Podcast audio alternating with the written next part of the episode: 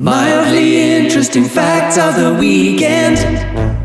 Hostile takeovers, dumping stock, vulture capitalists. Business can be, well, nasty business.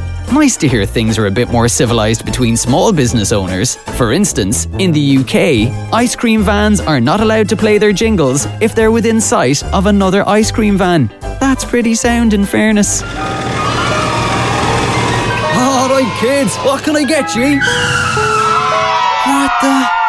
Come here, Jerry boy!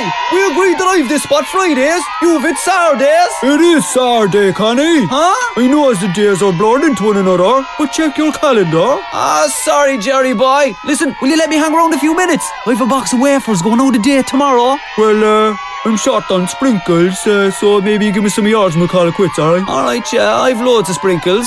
How many do you want? I don't know, maybe hundreds and thousands. Oh, Jerry boy, you're a scream! Mildly interesting facts of the weekend.